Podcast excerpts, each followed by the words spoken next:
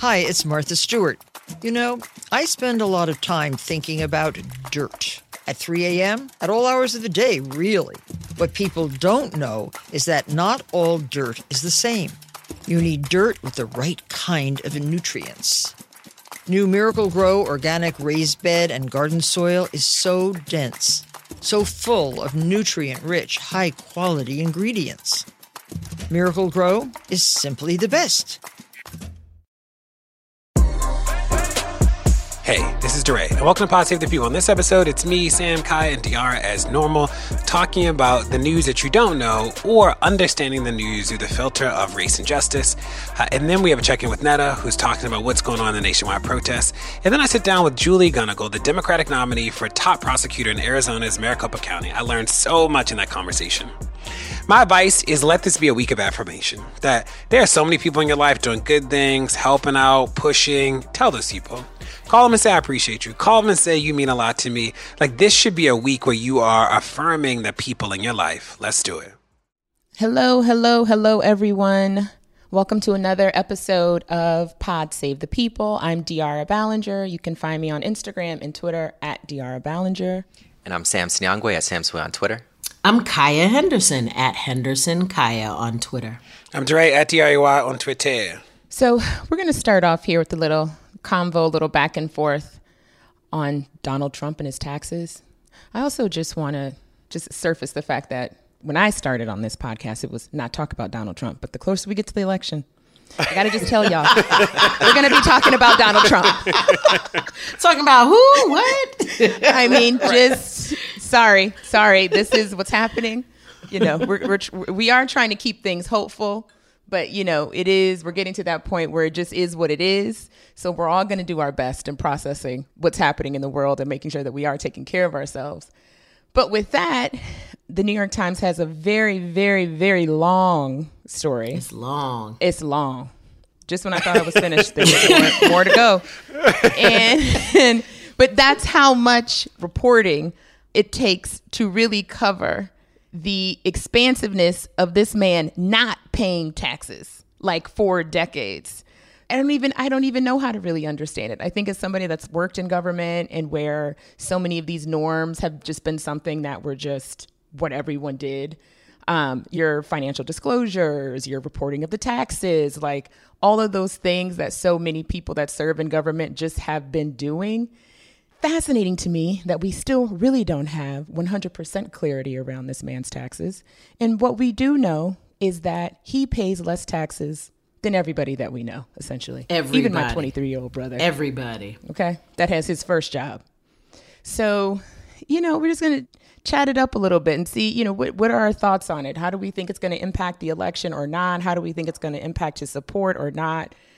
At this point with his base, like, I don't really know how much a distraction it will be, unfortunately.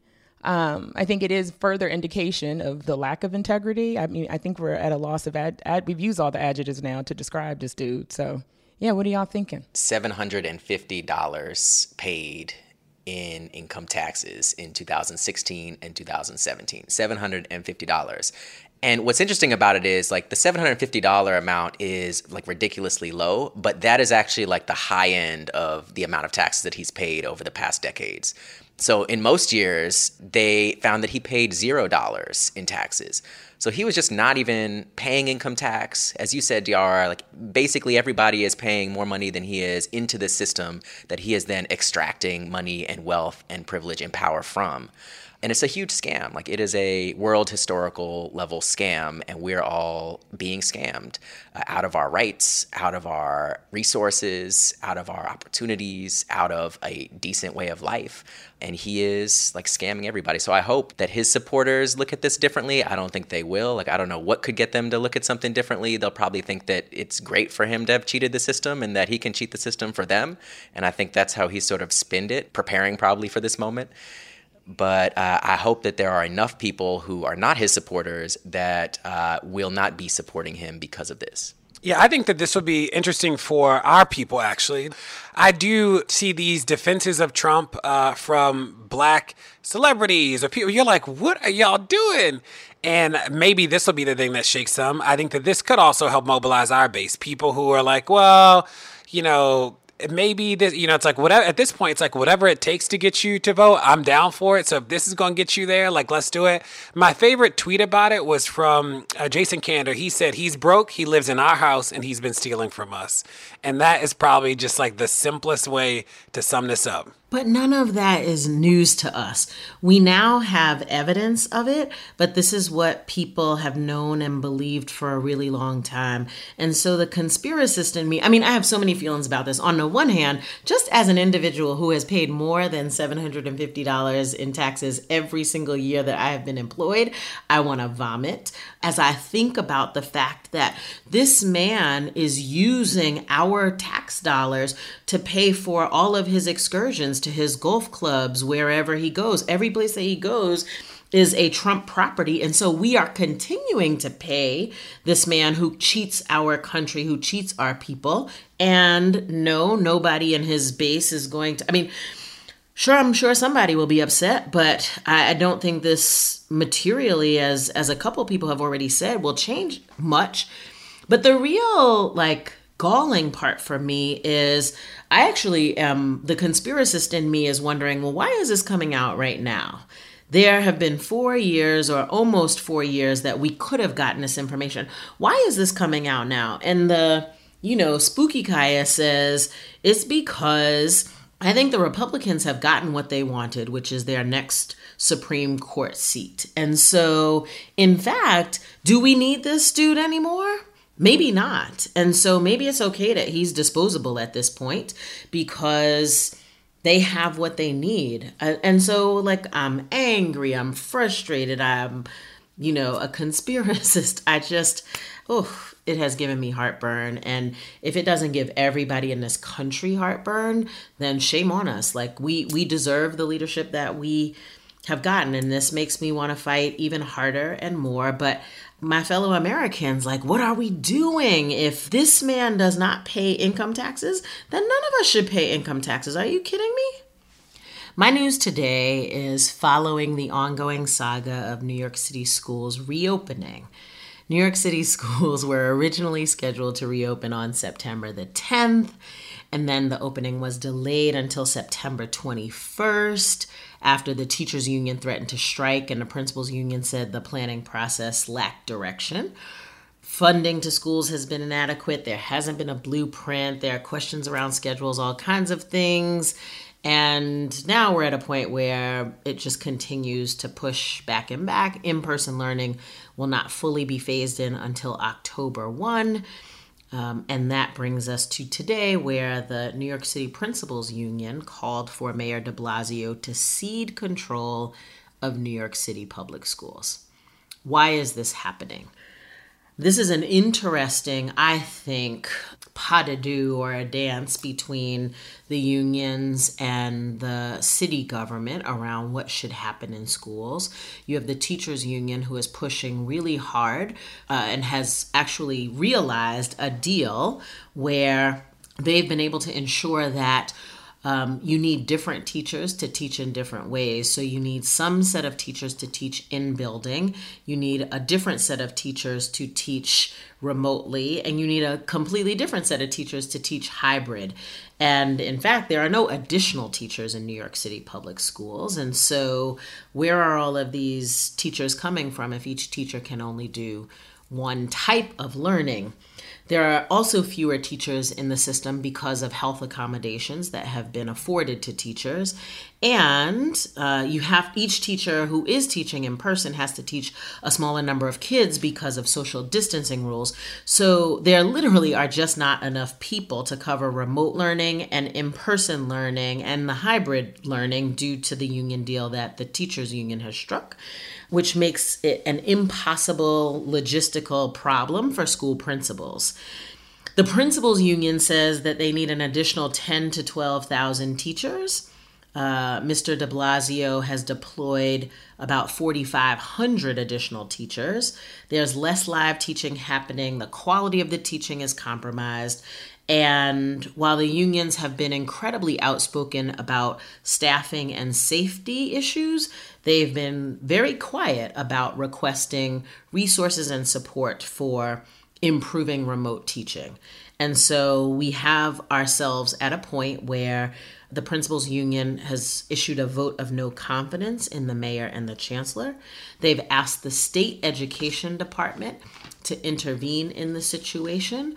We're at this sort of impasse. But what's interesting about it is labor and management have been at the table together for the last six months. Other districts have figured out how to do this. And here we are with the largest school district in the country mm. that is paralyzed. And the people who lose are kids, right? Kids lose, kids aren't getting instruction, they aren't getting quality instruction. Families have no idea what's going on and what's not going on. And lots of people are leaving City Hall and leaving the Chancellor's office in recent months.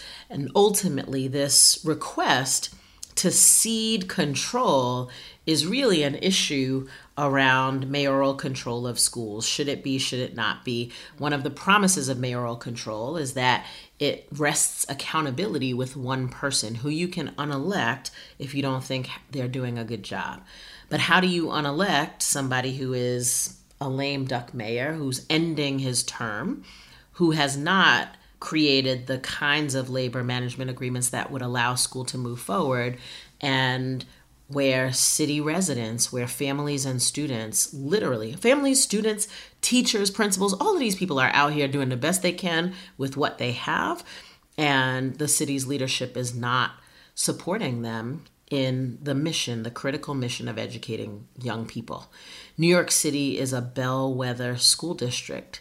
Um, it's often said, as New York City goes, is how the rest of the country goes. And fortunately, that is not the case. Most other school districts are figuring out how to uh, deal with this increasingly difficult situation that is remote learning. Most folks are in school doing it some way or another, and they still have problems and they still have challenges principals, teachers, students, families. Um, but New York City can't seem to get it together one of the most troubling things about, I mean, there's so many troubling things, but I think just as just operationally, like understanding how many senior officials have left um, and kind of have left in protest and people that you know you need like the chief operating officer the chief human capital like uh, we're talking about needing all these teachers. I would imagine that that's in that position's wheelhouse. So i think how do you get to an answer? Or how do you get to a strategy that's operationalized if you don't have the folks to do it, if you don't have experienced folks who can do just that. So obviously, Kai, you know better better than me. Like if this if this you know vote of no confidence is that going to get us in the right direction? This is one of those things where here we go about hope again, where the hopelessness is actually in is in this is a situation where we may not have the people that we need to solve the problem. You know, it's interesting too. So Kai used to work in DC public schools. I used to uh, be in in Baltimore City public schools. Baltimore City just announced that they are laying off 450 temporary workers, and that there's a hiring freeze. And it's like, you know, I, I think the sense of urgency that we keep bringing every week about education is like we gotta figure this out and it, school systems just can't do it on their own like that's like that is it like the school systems mm-hmm. can't mm-hmm. it'll have to be like the city county government federal government like we gotta figure it out because this is going to happen in a place like Baltimore, especially where like nobody's hiring right now. Nobody. Mm-hmm. Not in mass. So like you you lay off a lot of these temps. This is like their only income. Schools need them and they are going to be you know the way this works is that you know this historically the city said they're going to lay people off some state legislator like finds money and two months later but the people are already impacted so then they come back or like we go to recruit them back because we found money they somewhere else a school you know the damage is already done and it's like we could actually get in front of all of this but there's no new pandemic money coming right now and states don't have the money to do it. Mm the school systems are trying to cut as few permanent people as possible, but like the reckoning is coming around the money. It is coming. The reckoning. We keep saying this. I feel like every week we talk about the layoffs that are coming. We talk about the the economic implications that have not yet hit. It is coming and it's coming in droves. Um, so, so my news is about the Supreme Court, where, as you probably already know, there is a massive fight around uh, the proposed nomination uh, by Donald Trump. Uh, of Amy Coney Barrett, who has a track record that is out of control on way too many issues to mention on this pod in one segment.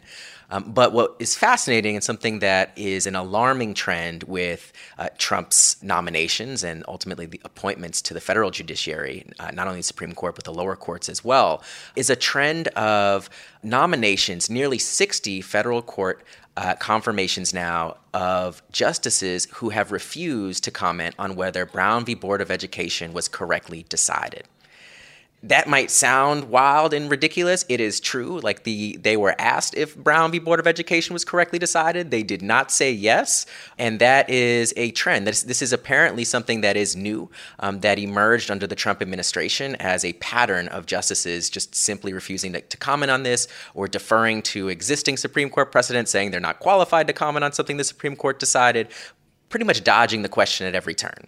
And this is really, really problematic when you think about the control that the Trump administration has exerted over the federal judiciary, how many court appointments he's made and now threatens to make to the Supreme Court and all of the cases that might be affected by a change in the composition of the Supreme Court. Um, so, not only Brown v. Board of Education, where it seems um, more and more justices now are at best ambivalent around it and probably concealing an opposition that they were unwilling to voice, um, but also cases like affirmative action, which was decided by one vote uh, recently by the Supreme Court, now are in danger. Um, so, a whole host of, and that's not even starting uh, the conversation around Roe v. Wade, which is is also in danger by this Supreme Court nomination. So I wanted to bring that to this pod because um, I think the full range of issues that are now uh, hanging in the balance and tenuous because of this court nomination often uh, goes under the radar. Well, this I think what this makes me think about, and I think it's kind of again back to this larger notion of democracy, looking at like what the world deems a true democracy and like what those pillars are. One of them is an independent judiciary. Now, I don't know if we're moving in the direction of having a truly independent judiciary, which is so wild to me because the last time I worked on a program about creating more space for an independent judiciary was in Yemen. That's the work I did in Yemen. So here we are in the United States of America with the same concern with the same concern. So I think it is looking at where we are in terms of education, in terms of human rights, in terms of our judiciary, in terms of police accountability. We're just getting closer to the bottom of all these lists. I do have some hopeful news today. Well, I hope you all find it hopeful. I'm excited about it. I'm excited just to say Mwanzulu. That's right. That's his name. Get to know it. Mwanzulu Diyabanza is an activist, Congolese activist in June, he walked into the, the Quai Branly Museum, which basically houses all of these treasures from France's former colonies. He and some colleagues of him, I'm sure other activists in the movement, bought a ticket, got in the museum, went to the African section. Then they started basically, then, like, I appreciate the New York Times for reporting this, but also the reporting, I was like, mm. so, I mean, if I knew how to use Twitter well, I would tweet at this reporter. Um, maybe I still will. Anyway, what she said is that he made a raucous demonstration. Anytime I hear raucous and black person, I'm like, nope. Leave us alone. Don't might say that about party. Us. He, but but then but then I watched the Facebook because he puts these. So basically, he like does this whole like demonstration where he talks about French colonialism, European colonialism in general. And I watched him. It was in French. I didn't know what he was saying, but it sounded lovely to me. And it, what it was not was a ruckus, that is for sure. Seemed very organized. So he is going on and on, and then him and his compatriots, him and his boys. and his boys, you know, but I, I like to say compatriots because, you know, they activists. So he removed a slender 19th century wooden funerary post from a region that is now in Chad or the Sudan. And then he headed for the exit. Get to the exit, of course, the museum security um, stopped him. So he's basically going to trial for this kind of like alle- you know alleged theft or trying to steal this artifact. But of course, Mwanzulu said that how can you steal something that belongs to you? That's right, brother. That's exactly right. He said, The fact that I had to pay my own money to see what had been taken by force, this heritage that belonged back home where I come from, that's when the decision was made to take action. Come on now. So he did this also in London, in a museum in London. He also did this at a museum in the Netherlands as well. And so I just obviously thought this was an interesting piece of news because racism and colonialism is so deep that we we kind of forget all of these things have been stolen from us and stolen from so many types of indigenous peoples over hundreds of years. And so I think this act was actually fascinating because I think it gets people thinking in a different type of way. But I think it's also going to really this is this trial is going to happen in, in in Paris, so I think it's also going to be an ex- interesting look at the discussion about race in Paris, which we know can be interesting since they want to do things like take race out of the Constitution. So I don't know. I just wanted to bring that to the pod because I'm obsessed with Mwanzulu Diyabanza. I just remember seeing those videos. They like went viral, seeing him in that museum. Like I didn't know where it was or like what was happening, but I knew that like he was holding the artifact and he had a claim to that more more claim to that artifact than anybody in that museum did. And like I just thought it was such a, a brilliant direct action to bring attention to the obvious fact that all of that stuff in those museums is stolen. And in the article, it was they said there were ninety thousand cultural artifacts from sub Saharan Africa that were currently sitting in French museums 90,000. So, like, the scale of this is just mind boggling. And, like, that's just what they put in the museum. You know, there's all the stuff in random rich people's homes and, you know, in random buildings and office buildings downtown. Like, there's all kinds of artifacts that you just see and you're like, I, I don't know how you got that but I'm pretty sure like it wasn't done legally. I'm pretty well. I'm pretty sure it wasn't done uh, consensually, and I'm pretty sure that you stole that from the continent. Uh, but it is like just the scale of it's mind-boggling. I'm glad that this conversation um, has been sparked in such like a direct and brilliant way. Um, and again, you know, I think you know in past episodes we've talked about.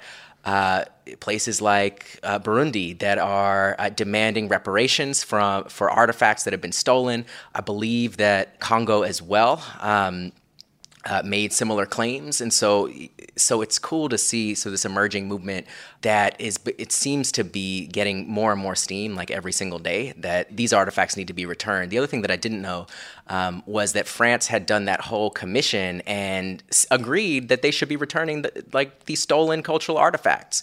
Um, so I want to know like what's the progress on that? They returned one thing, Sam. No, one thing has one been thing? returned. One.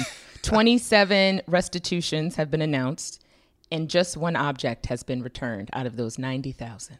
And it's probably real small. Wow.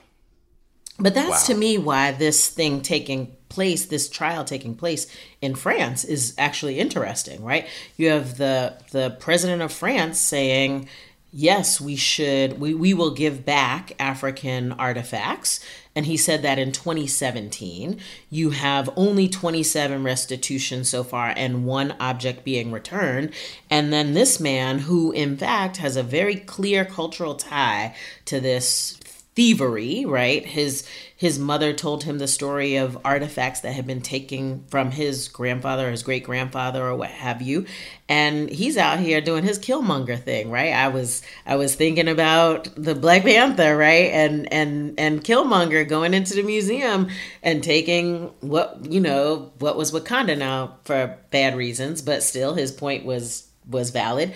I wonder how France is going to handle this trial um, when you know the president has already said that they need to return these things, and I think this is going to be interesting to watch. I think this is a reminder to me that so many of these European countries don't have a deep sense of culture not rooted in colonialism. So their fear of returning the artifacts is like, what else do you look at there? Because it was people from all these colonies that built it all, made it pop, made it nice. We were the swag. It's what we do. So that's what we do. We did it in this dear country, and we did it across the world. So they are nervous. You get rid of this stuff in the museum. What? How many Michelangelos can you look at? I mean, really, how many can you look at? Well, that's what that's what one of the quotes was. Right, this the reporter said. The worry among museum administrators and cultural officials is that such actions will multiply and wreak havoc inside museums. Uh, yeah. Exactly. Because how many of these white people carved in bronze can you look at? You know, like, but that is what happens. So that's one point. The second point is this reminder that this is what happens with race all the time. The people think the acknowledgement is the ultimate act, right? Mm-hmm. So they are like the police are killing people and, and they like yell and scream and you're like, that is not the ultimate act. The museums have stolen, not the ultimate act. The fix is the ultimate act, right? So when we say the police are killing people, the ultimate act is like no more police killing people and then shifting away from police as our response to public safety. When we think about the museums, it's like return the artifacts, yes, and figure out ways that we celebrate people where they are and support them in those celebrations, right? That's actually the, but the acknowledgement is not the big act. And white supremacy will always try to convince you that the acknowledgement is where the hardness was. Like France probably, I can only imagine the PR campaign they put out about acknowledging that they stole from people as if that was like some revelatory thing for anybody.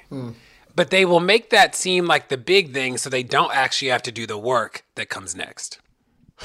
okay. Uh, so my news is back on dire train is that uh, people are running out of money.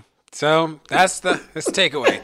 So you, you remember that there were the unemployment benefits. People, some people got six hundred dollars extra in weekly unemployment payments, and then the right was fear mongering, saying that this de-incentivized people going back to work because they got quote paid more while they were not working than when they did work. The Congress has not approved anything else, so there's nothing else since that. But there was this executive order that allowed for 300 additional dollars in weekly benefits, uh, but the states had to contribute to some of it. And what we found, or what the Hill reports, is that half of states run out of funds for Trump's $300 unemployment expansion. So the long story short is that uh, there are a set of states that were like, "Cool, we'll do this three hundred dollar thing. We'll participate in this program in the interim, like while we wait for another real stimulus coming from the federal government or for a real package coming from the federal government." And those states are actually starting to run out of money. And it's just this reminder that like we have seen the worst, hopefully, knock on wood, of the medical impact of COVID. We there like at least we understand now how to do hospitals and like we we sort of figure that out. I do not think we have seen the worst of the financial impact at all. And like when you get states, states, if you are running out of money for this, I can only imagine what else you're running out of money for. And we just aren't reporting it right now. We're like sort of padding the numbers or we're like not buying, you know, because I think about the school system. If I had to figure it out right now, we wouldn't be paying any money for printers. Our electricity bill would probably be like, we'd be making savings in these really weird places that would offset us reporting sort of bigger losses. But that would only last for so long. And like I just, you know, if if Congress isn't able to and maybe that's one of the things that we hope for is that if we win Congress and the presidency, that Kamala and Joe will be able to come out with a really big pandemic package that just like helps to make people as whole as possible. Like that would be really powerful, but that's January at the best. And like you know, the winter is going to be a whole different time to be cooped up in a house like this. It'll be just a whole different time that, you know, I think about what it's like to feed your elderly neighbors. So, like, in the Midwest, in the South, in the East, like these places where the winter is going to hit hard, this is going to be a whole new ball game for how we deal with the pandemic. So, I just wanted to bring this here this act by Trump, the executive order um, authorizing that additional three hundred dollars um, in lieu of congressional action, is like a reminder of like the limits of like presidential power, which is like a nice way of saying like Donald Trump says he does things that he doesn't really do. The idea behind this, and it was sort of marketed as like we're gonna step in where the states are not, and like fill that need, and everything's gonna be okay, um, and the Democrats are at fault, blah blah blah. Um, but in reality, like this program is not funded at the level that it needs to be to meet anybody's needs, right? We're talking about a program that is set to expire. That additional funding is set to expire very soon, in a matter of weeks. Um, and the total budget for it was $44 billion administered by FEMA. And by the way, FEMA's total budget is only $20 billion. So this is like a massive amount of money for FEMA and is like already like run through most of that money. And now we're in a situation where like Congress needs to appropriate money. As we know, it doesn't look like the Republicans are in any mood to spend any money at all anytime soon because it seems they're busy with Supreme Court uh, nominations and uh, you know protecting uh, Donald Trump's power and undermining the election and not like taking up the actual needs uh, of Americans.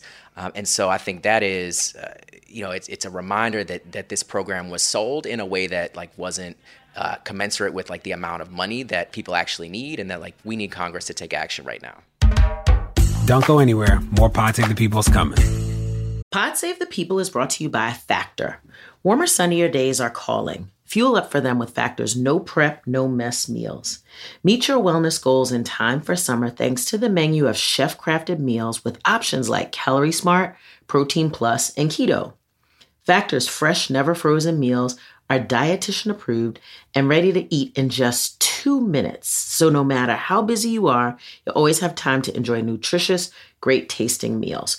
With 35 different meals and more than 60 add ons to choose from each week, you'll always have new flavors to explore. You can crush your wellness goals this May with dietitian approved meals and ingredients that you can trust. Make your day delicious from breakfast to dessert. Stay fueled with easy, nutritious options. Treat yourself to restaurant quality meals that feature premium ingredients like filet mignon, shrimp, and blackened salmon. Now, let me tell y'all, they sent me the factor meals, and it is absolutely true. Two minutes, pop it in a microwave, and it literally is restaurant quality food. So far, my favorites are chicken parmesan. I am a chicken parmesan connoisseur. This stuff is good. It has broccoli and tomatoes, and it is creamy and amazing. Mmm, yum. So easy to throw it in the microwave and have a good meal. I'm saving money. I'm not eating out at restaurants so much. It's healthy. Like I cannot say more about Factor Meals. So if you want to be down with this, head to factormeals.com slash PSTP50 and use code PSTP50 to get 50% off your first box plus 20% off your next month. That's code PSTP50 at factormeals.com slash PSTP50 to get 50% off your first box plus 20% off your next month while your subscription is active. Pod Save the People is brought to you by BetterHelp. Now, whew, y'all, the beginning of this year has just been a lot going on, like from work and family and friends, and just, you know, the weather's been awful in New York City and Baltimore. There are a lot of stressors happening, big and small. And we keep them bottled up, it can start to affect us negatively. Therapy is a safe space to get things off your chest and to figure out how to work through whatever's weighing you down. If you're thinking of starting therapy, give BetterHelp a try. It's entirely online, designed to be convenient, flexible, and suited to your schedule. Just fill out a brief questionnaire to get matched with a licensed therapist and switch therapists anytime for no additional charge. Get it off your chest with BetterHelp. Visit betterhelp.com slash people today to get 10% off your first month. That's BetterHelp, H-E-L-P dot com slash people. Guys, it's been a rough year. It's going to get rougher, and you deserve a little treat for not going insane yet. You could head to the local tiki bar and tell the bartender, do your worst. But we have a better idea for you, which is pick out something from the Crooked Store. The store is stocked with tons of new merch. It's perfect for the spring. And classics like the Friend of the Pod tees that you'll be wearing long into the next administration or the next fascist dictatorship, depending on how things go. Pick up a new tee for the warm weather ahead, a mug that'll remind you to stay involved this election year, or a hat celebrating your favorite pod. Go to crooked.com slash store to shop.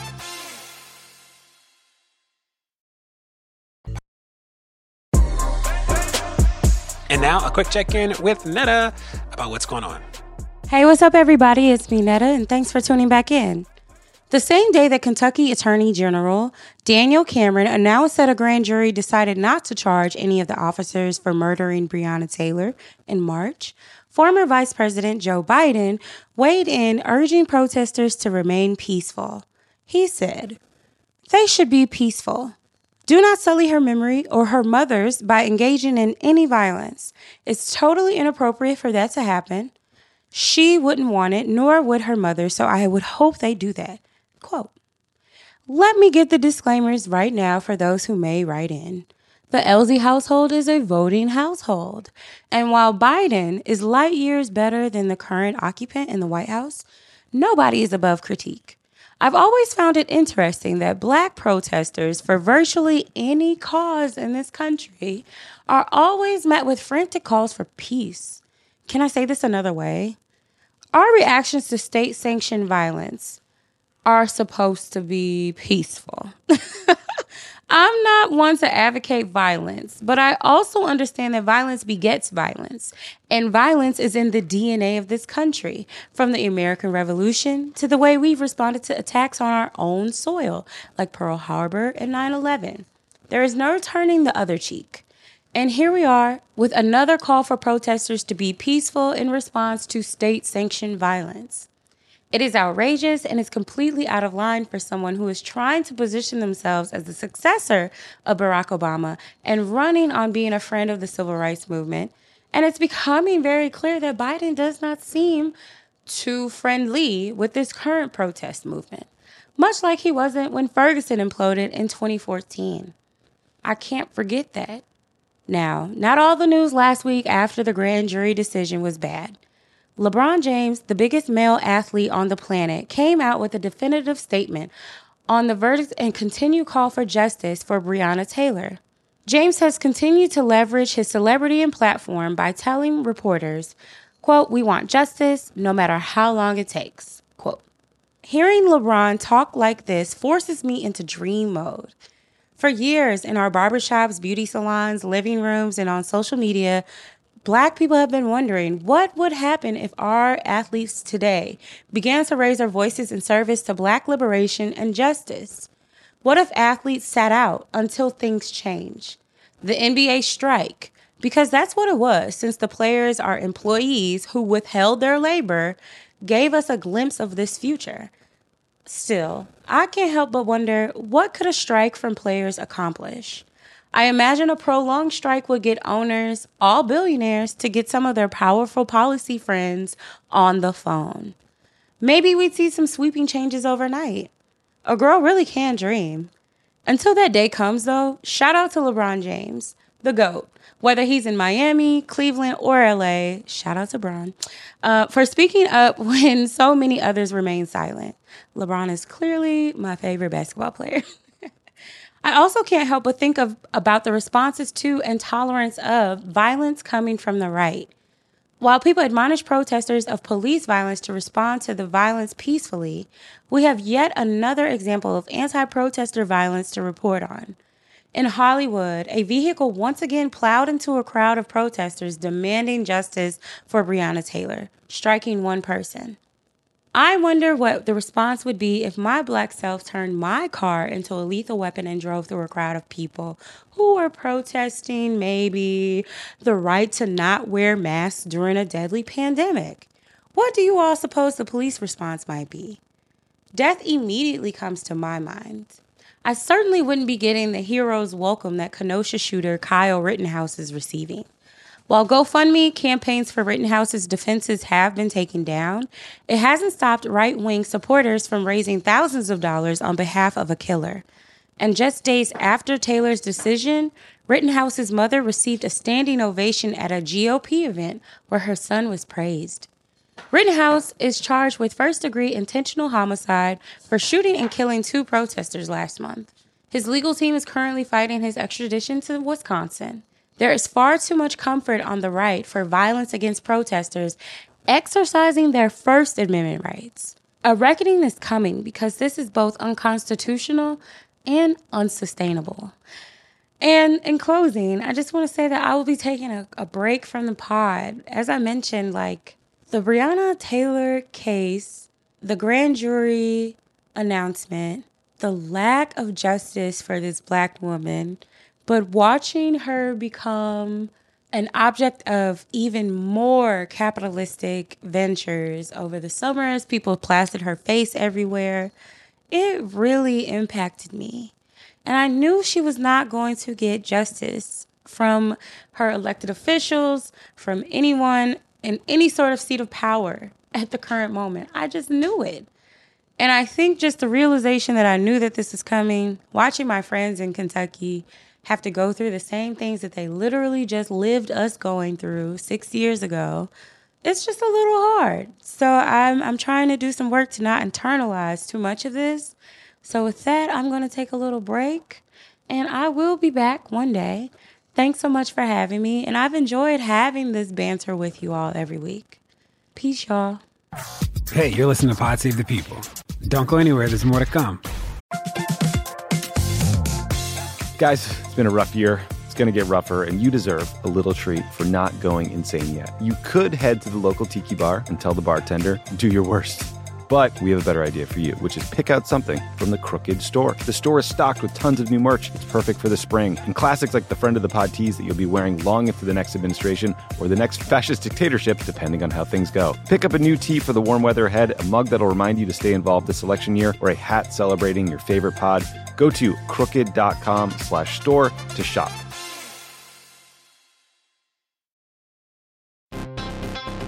All right, people, we all know the stakes of the 2024 election are high, whether it's keeping the Senate, taking back the House, or stopping Republicans at the state level. If you're ready to make a real difference, sign up for Vote Save America's 2024 volunteer program. And just to make it interesting, we're pitting you against each other. Vote Save America will sort you onto a team, east or west, and you'll compete with a community of other volunteers to maximize your impact on the ground with opportunities tailored to you and the causes you care about. The team with the highest volunteering stats could secure the biggest prize of all, the continuation of American democracy. Head to votesaveamerica.com slash 2024 now and get ready to organize or else. This message has been paid for by Vote Save America. You can learn more at votesaveamerica.com, and this ad has not been authorized by any candidate or candidates committee.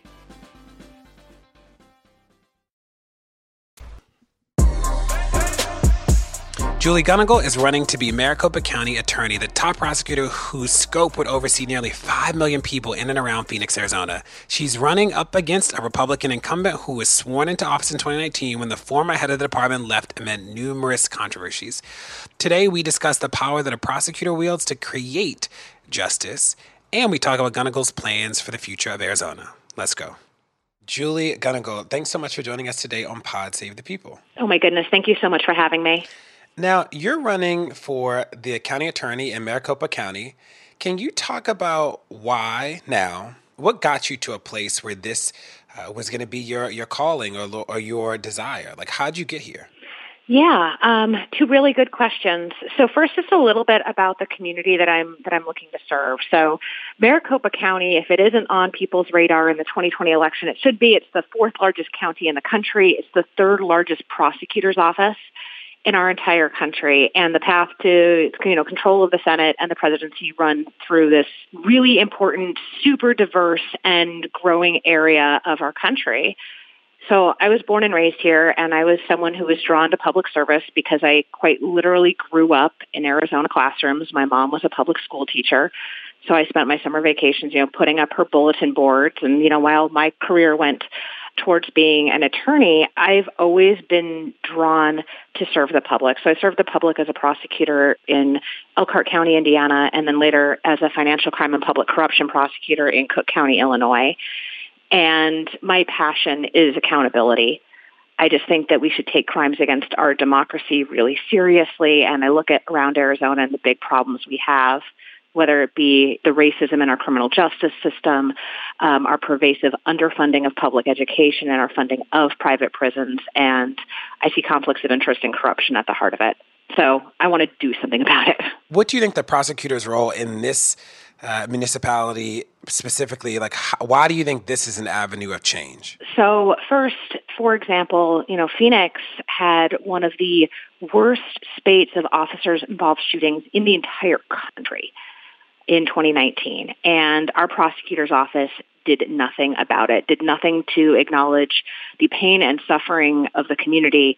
And, you know, it has not been representative of the people. The other thing that I see is, you know, on the day one, I'm running against somebody who is unelected and is appointed. And the very first thing that they did when they got into office was disband the public corruption unit and instead put into place a unit that specifically prosecutes crimes committed against first responders. Wow. And when doing that, you know, she sent a very clear message about who was important to her and who wasn't. Now, so you you would be the prosecutor for Phoenix too? Exactly. So it's Phoenix, it's Mesa, it's you know, it's Ahwatukee, it's Glendale, it's Scottsdale, it's Fountain Hills. It goes all the way over to Buckeye and clear over to Apache Junction. It's a huge, huge jurisdiction. Oh my goodness! Wow. Yeah. You know, it's interesting when I look at the police violence data. Mesa's up there, Scottsdale's up there, Phoenix is up there it makes sense to me why this is now the fourth largest county, third largest prosecutor's office. Um, what about the issues around mass incarceration? What what would be the prosecutor's ability to cut down on mass incarceration in Arizona, given the broad range of the office? A lot of what happens um, within mass incarceration is as a result of policy decisions that are made by the prosecutor. So here in Arizona, there's a few particularly egregious things that our prosecutor does. We have a policy of charging every single possible crime and we have a plea to the lead system, which basically says that if someone is going to plead guilty to an offense, they have to plead to the highest offense charged, wow. which has led to our mass incarceration crisis. We also have a legislature that is heavy on mandatory minimums, and that's driven up our incarceration crisis. Uh, we also have something called truth in sentencing. And what that says is that any person who is sentenced has to serve 85% of their sentence which really doesn't, you know, place any sort of incentives for someone to rehabilitate. And as a result, we've seen almost no programs offered in our prisons that would help someone once they're released, you know, integrate back into their community, you know, get a job and be able to, you know, be independent. And then I, I suppose the most egregious thing that this office does is we have this thing called Hannah Priors. And what a what that does is that allows a prosecutor to charge someone as a repeat criminal offender on their first offense. How? so if somebody has, for example, you know, two arrests, or maybe it's two charges originating, you know, from the same um, criminal complaint, the mere presence of a second chargeable offense becomes chargeable and makes them a repeat offender on the very first time. It's something that our legislature actually tried to end last session, and our governor vetoed it and said that he likes the flexibility that this system provides for prosecutors. And it does. It provides a real hammer. It's one of the reasons why we don't see very many jury trials here in Maricopa County um, because we see a big jury tax that is a higher sentence for those who are convicted by a jury versus pleading to a charge. And our system of mandatory minimums just gives all the power to the prosecutors. Wow, that's fascinating. Can you you mentioned uh, charge stacking? Can you just explain that for people who don't know what that is, or just so we can all make sure we understand it? Sure. Um, so let's say that we're talking, for example, about a drug offense. Those are the most um, common charges that run through this office. Um, and let's say that someone is found in possession of an amount of marijuana. We're one of the last states in the country to have marijuana um, be a, a felony.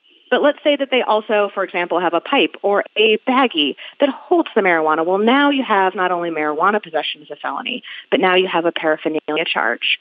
Let's say it's divided amongst two. Well, now that's chargeable as an intent to sell. So what charge stacking does is, is say, well, in this criminal event, instead of just charging someone with, you know, the crime that might lead to the most just sentence or the most just sanction, let's charge everything possible so that we have the maximum leverage over those who we charge. It's not right. It's why there's 150 people right now in Arizona who are in our prisons for no reason other than simple marijuana possession. And meanwhile, they're being exposed to COVID. It's quite literally the, the death sentence for having marijuana. Wow. And are, are, private prisons an issue in Arizona? I know nationally it's only 8% of uh, people incarcerated in a private prison, but what does that look like in Arizona? Yeah, it, it's it's higher than that in Arizona. We're not yet 50-50, although I know that people would like to see it become that way. Um, and it's, in my view, this is, you know, an issue of corruption, right? Our private prison industry is a prolific funder of campaigns. And while they haven't become directly involved in the county attorney race, um, there are, you know, multiple, you know, executive branch and legislative uh, representatives who, who take money from private prisons and then go ahead and vote for higher mandatory minimums that send more folks to, to jail and prison. So it's, it's a big issue here in Arizona, that kind of conflict of interest between legislators and the folks that they should be serving. Uh, and what about no-knock warrants? What can prosecutors do there? So as a matter of policy, a reform-minded county attorney can stop supporting no-knock warrants. You know, these warrants go before judges and typically have to get signed off by prosecutors, let's stop asking for them. Um, no knock warrants, in my opinion, and the research supports that they're dangerous, first of all. Um, and they're not even powers that police originally asked for as part of the war on drugs. They're the brainchild of a 20-something congressional staffer who thought that it would look fierce to be able to knock down doors instead of doing what we know is a constitutional requirement of knock and announce.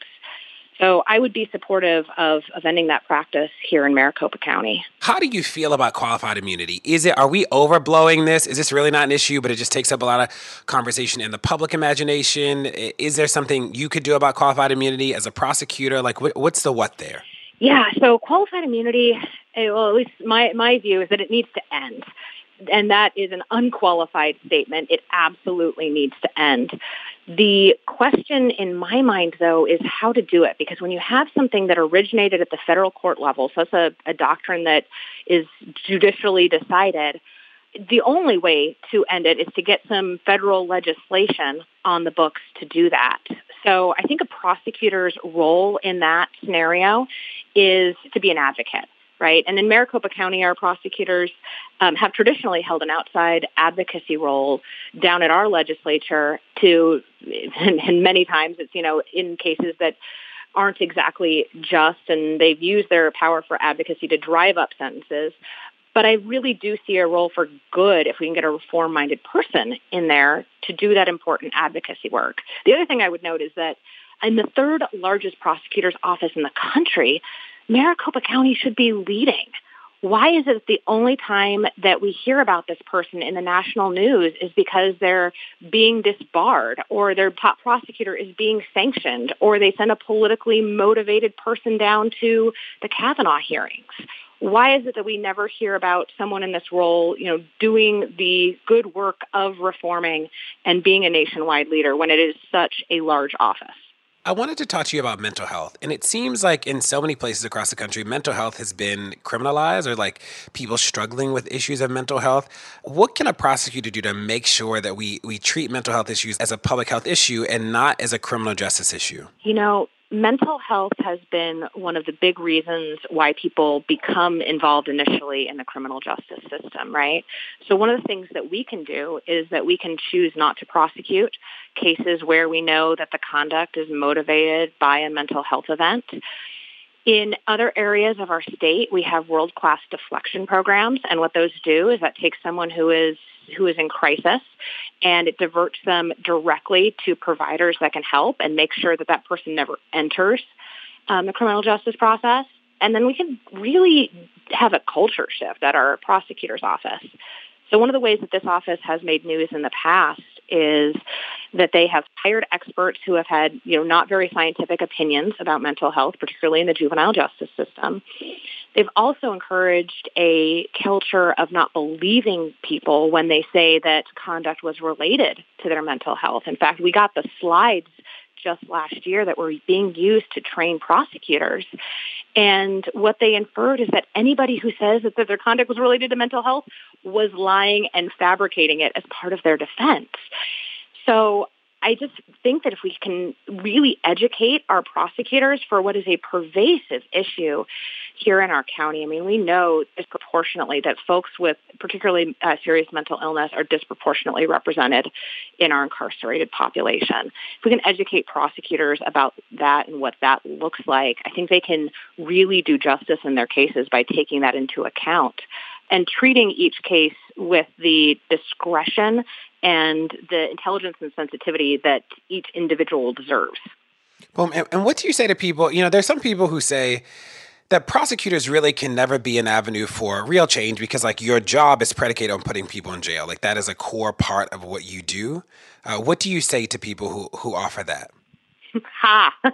No, no, you're getting it wrong. I mean, what we've seen nationwide is when you get a reformer into this office, like an Eric Gonzalez or a Larry Krasner, like you, what you can see is immediate day one change because our criminal justice system is a result of intentional choices. We empower prosecutors with nearly absolute discretion to determine who is charged and what sort of conduct. And it would seem to me that if you could get someone into this role who governs with the whole community in mind and is really focused on doing justice, you can have a day one impact, especially in these larger prosecutors' offices that have, you know, storied paths of over incarceration and of supporting corruption and of not treating people fairly. I think if we can get someone in this office who's, you know, equality minded, we can have real change.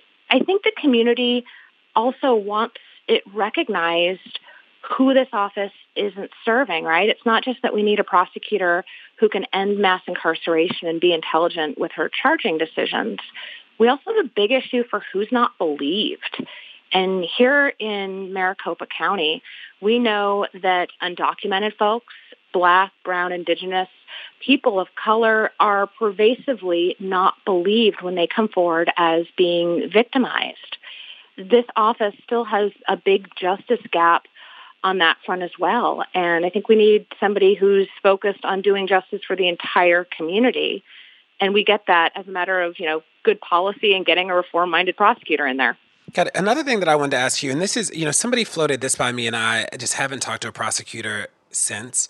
They were like, what if we started to think about alternatives to the prosecutor being the person deciding if charges get filed against an officer? So, what if the public defender had the power to charge an officer? Or what if another body could actually be the decider of whether an officer gets charged as a way to disrupt the sort of cozy relationship that the police and prosecutors naturally have with each other? What do you think about something like that? I think that's really smart. Uh, one of the things that I've been an advocate for uh, because it is by law, you know, the prosecutor's office here in Maricopa County that has the jurisdiction over those offenses. So we need a change in, in statute to make that happen. Um, but what I have promised is actual independence. So what needs to happen is we need people who don't have that cozy relationship. And that cozy relationship, you know, in my experience has been as cozy as prosecutors quite literally being married to police, but at a minimum depending on police day in and day out to prove their cases. So what needs to happen is we need to have prosecutors who are independent of all of those other cases to intentionally evaluate these sorts of cases, do it with objectivity, and then have the expertise to, when they prosecute, get it right. It does take expertise to do that. In our county, we had over two years, several hundred reports of use of force callouts. And the county attorney only charged one of those officers. And when that case went to trial, was unable to get a conviction. So I think we need somebody who's not just independent. I think it also needs to be community supervised as well. And whether or not that's you know involving the defense bar, the public defender's office, um, and the the community that are that are most impacted by uh, officer use of force cases, that's what needs to happen. Got it. One of the thing, one of the last things I want to ask you is, what are some myths that you encounter? I, I, can only imagine that there are a lot of people who you talk to, especially as a candidate now, who just have warped views about like what actually happens in the system and what it really is like and, and how justice really flows or doesn't flow. I want to give you a chance to talk about some of those things so that we can just clear the air. So one of the things that I hear day in, day out is you know, law and order. We still, how are you going to create these reforms and still be law and order? So drawing attention to the pervasive brokenness of our criminal justice system has been a challenge. It's been an education challenge. Just yesterday, we got more information uh, via the ACLU of things that are wrong in Maricopa County. We, for example, found that black folks serve on average seven months more than white folks for uh, any charge here on average. We found that uh, Latinx folks will pay fines in excess of almost $300 more than white folks, and really just drawing attention to those disparities and educating the public who, by and large, don't often have the opportunity to come in contact with the criminal justice system and educating those voters. That part has been a challenge. One of the other issues that we talk about a lot, because I've placed drug policy as one of the big issues in my campaign. It's about two-thirds of the cases that come through this office are drug cases. And if you were to add drug-motivated crime or drug-adjacent behavior, I mean, you're talking about almost 90% of the cases that come through this office.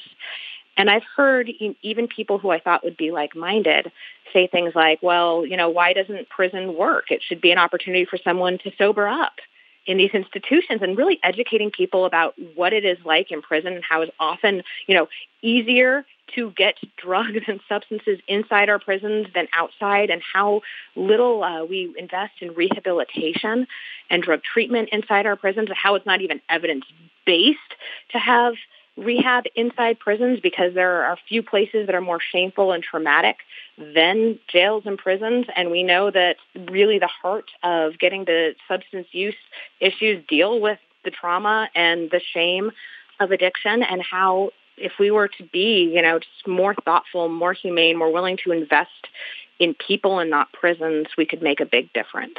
So, so that's kind of what I'm seeing on the ground is it's been a massive voter education effort thankfully, we've got polling back almost a year ago saying that over 80% of Maricopa County voters support criminal justice reform, and well over 60% of them, this is a long time ago, recognized uh, that there was systemic racism in our system. And now, in my view, it's educating people about what to do about it. Uh, where can people go to stay in touch with what you're doing and to support the campaign? So Gunnigle 2020 is the place to go. I'm on Facebook at Gunnigle 2020 and on Twitter at, at Julie Gunnigle. Cool. Well, let's do it. Let's do it. Uh, sending you all the best luck. Can't wait to talk to you after the election when we're talking to the new DA and uh, let's make change. Let's do it. Well, that's it. Thanks so much for tuning in to Pod Save the People this week. Tell your friends to check it out. Make sure to rate it wherever you get your podcast, whether it's Apple Podcasts or somewhere else. And we'll see you next week. Pod Save the People is a production of Crooked Media. It's produced by Brock Wilbur and mixed by Bill Lands. Our executive producers, Jessica Cordova Kramer and myself. Special thanks to our weekly contributors, Kaya Henderson, De'Ara Balenger, and Samuel Sinyangwe, and our special contributor, Johnetta Elzie.